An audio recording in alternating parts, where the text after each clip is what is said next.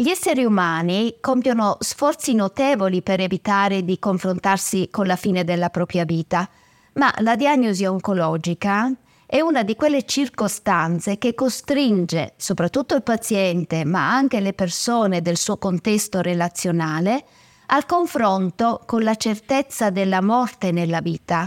A parlare è Maria Antonietta Annunziata, della struttura organizzativa semplice dipartimentale Psicologia Oncologica del Centro di Riferimento Oncologico di Aviano. La relazione con gli altri per il paziente oncologico è una relazione che presenta molti ostacoli, ostacoli indetti dalla patologia e da quello che la patologia rappresenta, che mette le persone che lo circondano di fronte alla loro più grande paura, la paura della morte. State ascoltando Dottor Talk Oncology, uno spazio dedicato ai protagonisti dell'oncologia. Un confronto che è fonte di angoscia intensa dalla quale ci si protegge prontamente attraverso modalità di cui siamo naturalmente dotati come i meccanismi di difesa. E sebbene sia le persone malate che quelle sane utilizzino questi meccanismi, per le persone malate non è sempre così facile proteggersi efficacemente perché la minaccia di morte è reale ed è una minaccia che proviene dal proprio stesso corpo. Nonostante i progressi scientifici in campo medico, nell'immaginario collettivo il cancro viene ancora vissuto come una minaccia per la vita, come una condanna a morte. È proprio questo significato di morte che gioca un ruolo importante nel determinare le reazioni degli altri e le relazioni con gli altri. Come reagiscono le persone sane alla malattia del familiare, dell'amico o del paziente nel caso degli operatori sanitari? Va precisato che le reazioni sono risposte a uno stimolo sulla base del significato soggettivo che viene attribuito ad esso e, come si diceva, il cancro assume ancora per la stragrande maggioranza delle persone il significato di morte. Quindi avere vicino una persona con il cancro può automaticamente indurre, costringere la persona sana al confronto con la propria mortalità e vediamo cosa accade nelle relazioni familiari e quali sono le reazioni dei componenti della famiglia. In generale, mm, le famiglie sono caratterizzate da stili comunicativo-relazionali che si strutturano nel tempo e che determinano le reazioni sia della famiglia nel suo insieme sia dei singoli membri, compreso il paziente, a eventi ordinari, quindi fisiologici, previsti, prevedibili, e straordinari, quindi non previsti, non prevedibili e di natura essenzialmente traumatica.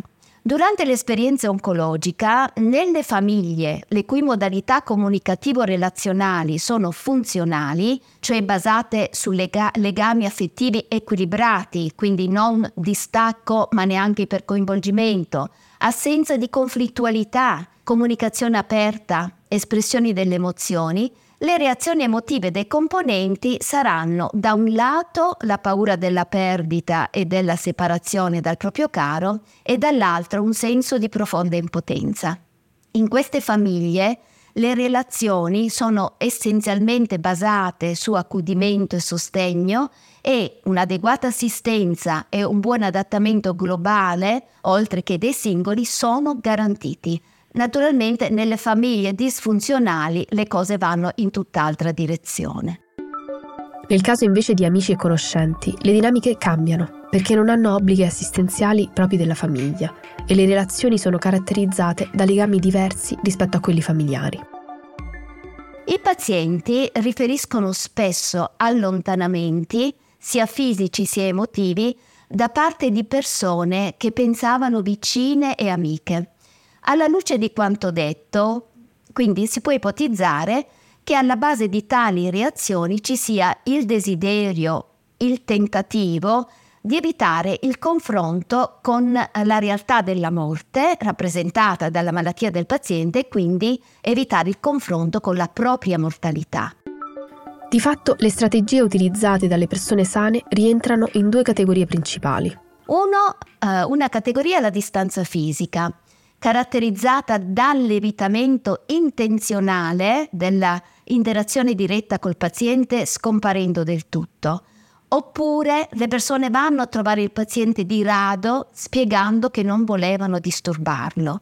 Oppure le persone vanno a visitare il paziente ma parlano di personali esperienze anche con problemi di salute. L'altra categoria è quella della distanza psicologica che consiste nella delegittimazione delle emozioni espresse dal paziente attraverso modalità di vario genere. Queste strategie di distanziamento psicologico sono più sofisticate di quelle fisiche, perché le persone possono sembrare presenti e mostrare comportamenti amichevoli e di sostegno, ma a condizione che il paziente si astenga dal sollevare argomenti angoscianti. Una strategia per non farsi carico della sofferenza del paziente è quella di non chiedergli come sta, per esempio, giustificandosi con il fatto di non volergli ricordare la malattia. Oppure, appena lo incontrano, dirgli andrà tutto bene e poi passare ad altri argomenti di conversazione. Oppure, quando un paziente esprime tristezza, paura o altre emozioni negative, dirgli ma perché ti concentri sul peggio? In un modo che suggerisce che i sentimenti del paziente non sono legittimi e accettabili.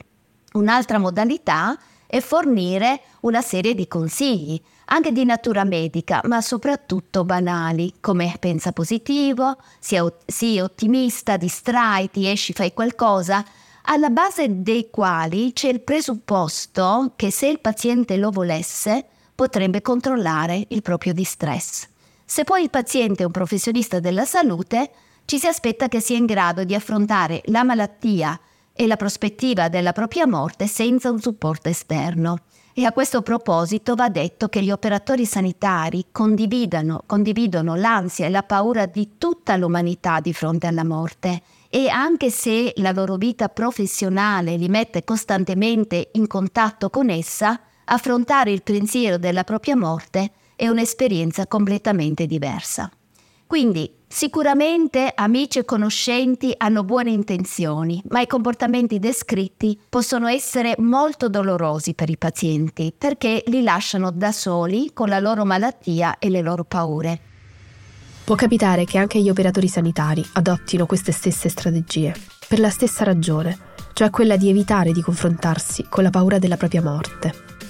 Bisogna precisare che prendersi cura dei pazienti oncologici eh, necessita da parte degli operatori sanitari prima di tutto il riconoscimento delle proprie paure e difficoltà che sono insite nella uh, prospettiva della natura umana mortale. Quindi è importante che siano consapevoli che i comportamenti descritti possono amplificare il senso di isolamento dei pazienti, che l'assistenza fornita non può e non deve limitarsi solo al trattamento della malattia, ma deve comprendere e farsi carico della sofferenza del paziente. Tali consapevolezze sono probabilmente lo strumento più utile che gli operatori possono portare nelle loro relazioni con i malati oncologici e sono alla base della motivazione alla formazione in ambito comunicativo relazionale e personale tutti gli operatori sanitari devono avere chiaro che l'ascolto delle emozioni dei pazienti è un'abilità importante che deve essere sviluppata consapevolmente.